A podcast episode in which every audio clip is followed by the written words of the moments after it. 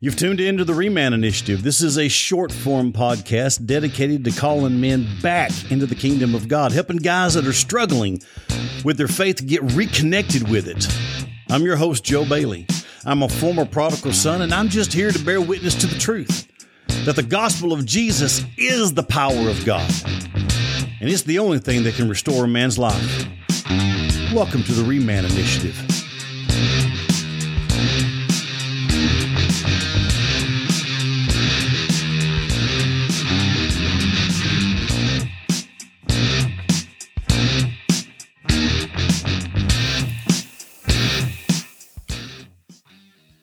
You take the blue pill, the story ends. You wake up in your bed and you believe whatever you want to believe. You take the red pill, you stay in Wonderland, and I show you how deep the rabbit hole goes. I love this movie, The Matrix, because I'm sure that the Wachowski brothers had no idea they were mirroring the very narrative of the gospel when they wrote and directed that film. What Morpheus was offering Neo was nothing more than the truth. A truth that would reveal a slavery that Neo unwittingly had been in bondage to. And that truth would start a process of freeing Neo's mind. But there was a lot of work that had to be done before his mind could be freed from the bondage that he was born into. Jesus offers the ultimate red pill. And I want to talk a little bit about that today. Let's drop in on a discussion that Jesus is having. It was recorded in the book of John in chapter 8, verses 25 through 36. So they said to him, There's a bunch of Jews hanging around, got a question for him. Who are you? Jesus replied, what I have told you from the beginning. I have many things to say and to judge about you, but the Father who sent me is truthful. And the things I have heard from him I speak to the world. Now they did not understand that he was telling them about his Father. Then Jesus said, When you lift up the Son of Man, then you will know that I am he. And I do nothing on my own initiative but I speak just what the Father taught me. And the one who sent me is with me. He has not left me alone because I always do those things that please him. While he was saying these things, many people believed him. Then Jesus said to those Judeans who had believed him, If you continue, if you continue to follow my teaching, you are really my disciples, and you will know the truth, and the truth will set you free. We are descendants of Abraham, they replied, and have never been anyone's slave. How can you say you will become free? Jesus answered them, I tell you the solemn truth. Everyone who practices sin is a slave of sin. The slave does not remain in the family forever, but the son remains forever. So if the son sets you free, you will be really free. It's pretty common for guys to have an experience with Jesus and then, after a short period of time, drift back into old behaviors and destructive patterns. Our spiritual enemies will use these drifts to undermine our faith and they'll use it to help us indulge in self sabotaging efforts that will lead to a costly downward spiral. You see, you can be freed and never enjoy freedom. If all you've ever known is bondage, then freedom can be difficult to grasp and learn to live in. God is faithful to those who belong to Him, and He will never leave or forsake you, but He also won't stop you from leaving or forsaking Him you're still an agent of free will, and rebellion comes easy for us humans. We may be tempted to think, just like some of these other folks did, that we're free and that we've never been slaves. But that just isn't the truth. As humans, we are body and we are also spirit. The body may look like it has life, but the spirit is born into a bondage to sin.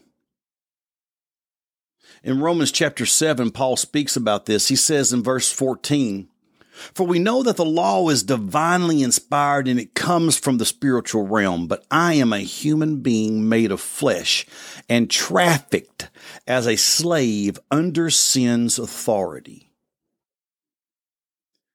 Later in this chapter, he continues by saying in verse 21 Through my experience of this principle, I discover that even when I want to do good, evil is ready to sabotage me. Truly, deep within my identity, I love to do what pleases God. But I discern another power operating in my humanity waging a war against the moral principles of my conscience and bringing me into captivity as a prisoner to the law of sin, this unwelcome intruder in my humanity. What an agonizing situation I am in, he says. So who has the power? Who has the power to rescue this miserable man from the unwelcome intruder of sin and death? He says, I give all my thanks to God, for his mighty power has finally provided a way out through our Lord Jesus, the Anointed One. So if left to myself, the flesh is aligned with the law of sin. But now my renewed mind is fixed and submitted to God's righteous principles. This, brothers, is the truth that has the power to be a red pill for you and I. What has been held in slavery is your spirit, what we would also call our mind or our wills. And true lasting transformation only happens when we engage our minds and our wills, our spirit, with the truth of the gospel. The Apostle Paul called the gospel the power of God for our salvation in Romans 1, verse 16. That word salvation used in this passage does not mean a one time event. It wasn't a static word. It meant the gospel has saved me. The gospel is saving me. And at Christ's return, I will be saved by the gospel. The first crucial step to learning how to live free is understanding the slavery you and I are being held in. And then not just accepting the emancipation from sin that God offers through Jesus, but learning to live continually in that. We can't walk in new life if we're still under the power and authority of the old life. You know, on January 1st of 1863, President Lincoln issued the Emancipation Proclamation. On that day, all persons held as slaves in any state of the United States of America were deemed free persons. On that day, did all the masters who held slaves obey the command and relinquish their claims on the persons they had held in bondage and just help them get a new start in life? No. These folks were proclaimed free, but there was a lot of ground left to cover and a lot of battles that had to be faced before they could start walking in that freedom.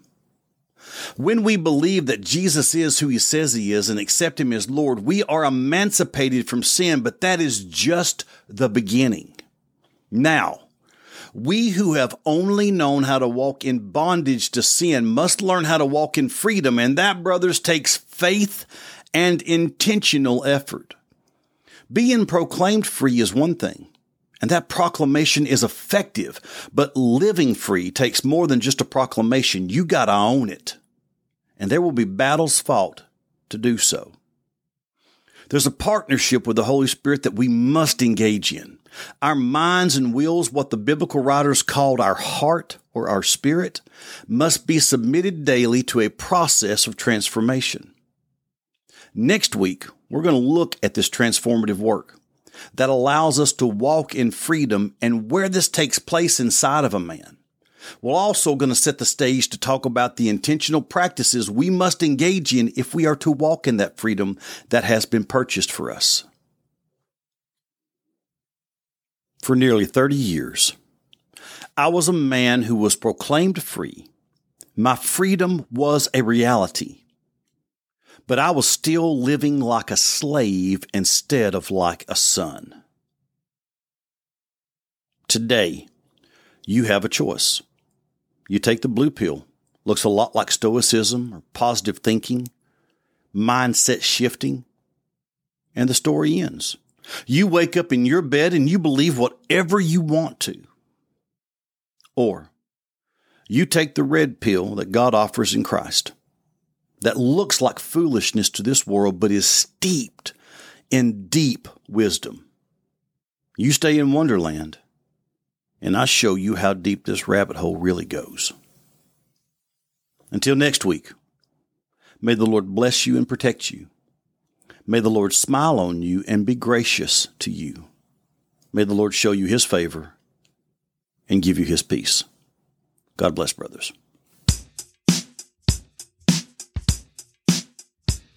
You've been listening to the Reman Initiative.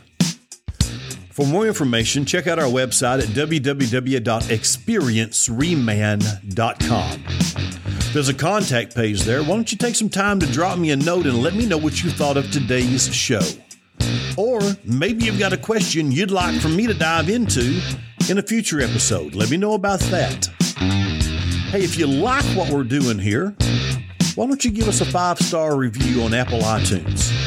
It'll help us reach other men with what is intended to be a lifeline and a message of hope. Until next week, have a great day, guys. God bless.